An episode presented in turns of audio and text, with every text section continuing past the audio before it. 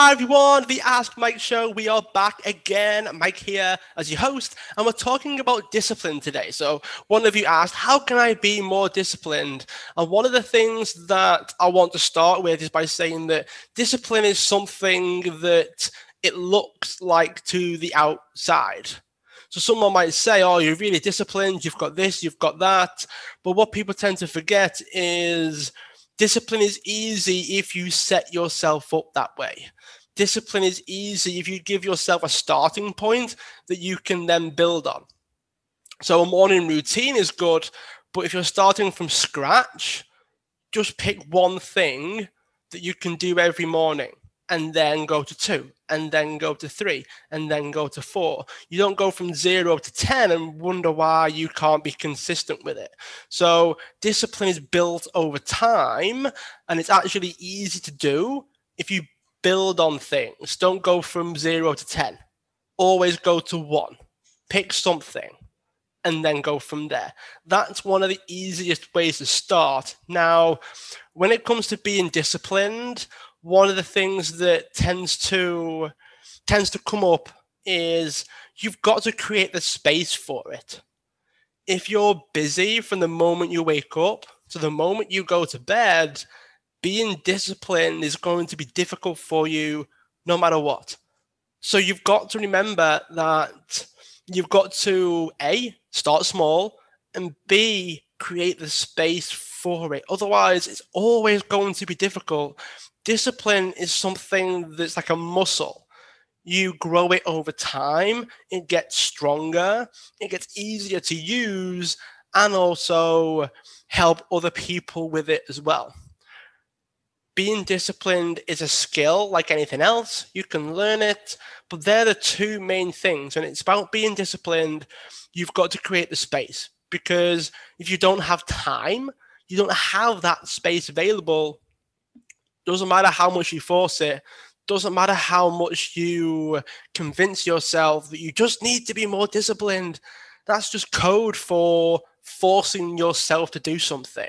And it doesn't really, it doesn't really help your relationship with it either. If it's too hard, you've got to force yourself to do it. You don't enjoy it. You struggle, you suffer. If you put yourself through that, long term, it's not going to be as beneficial as you might think, because life is a journey. Forcing yourself to do something isn't an enjoyable way to live.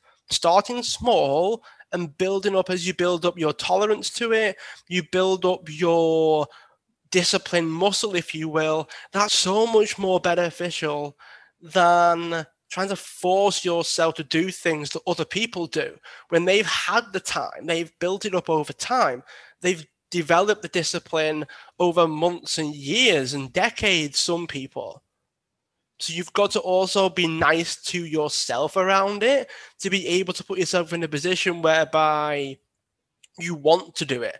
Because desire is a real thing, but you've got to want to do it. You're more likely to want to do one thing than want to do ten things straight away. It's a starting point that you need. Discipline is a muscle that you develop over time. It's that simple. And you treat it as a training program. Treat it as a game. You can treat it as a game, using a lot of strategies to turn it into a game, like giving yourself a reward, giving yourself an incentive to do it, all those things. You know, even a punishment sometimes can work. So if you don't do that, then you've got a punishment at the end. If you don't meet the goal or the target you set yourself, you've got to essentially punish yourself. That can also, despite it being quite uh, a negative way of looking at it, that can also be quite helpful. So you've got to use how you're wired as a human, use how you're wired as a person, and use that to your advantage. And that way, discipline will be a game. Yes, it might be a difficult game to win, but a game nonetheless. That is the easiest, best, and most effective way of making discipline fun and not turning it into a stick that you use to beat yourself up with, because that's the last thing you, me, or anyone else wants. Discipline is not a stick to beat yourself up with. Is it going to be hard? Yes. Should you suffer long term? Probably not. So there's some of the things to consider. Hopefully you found this helpful. Please share it with your friends so that they can benefit as well. Make sure you subscribe if you haven't already so you don't miss any of our future episodes. And I look forward to seeing you all again on the next episode.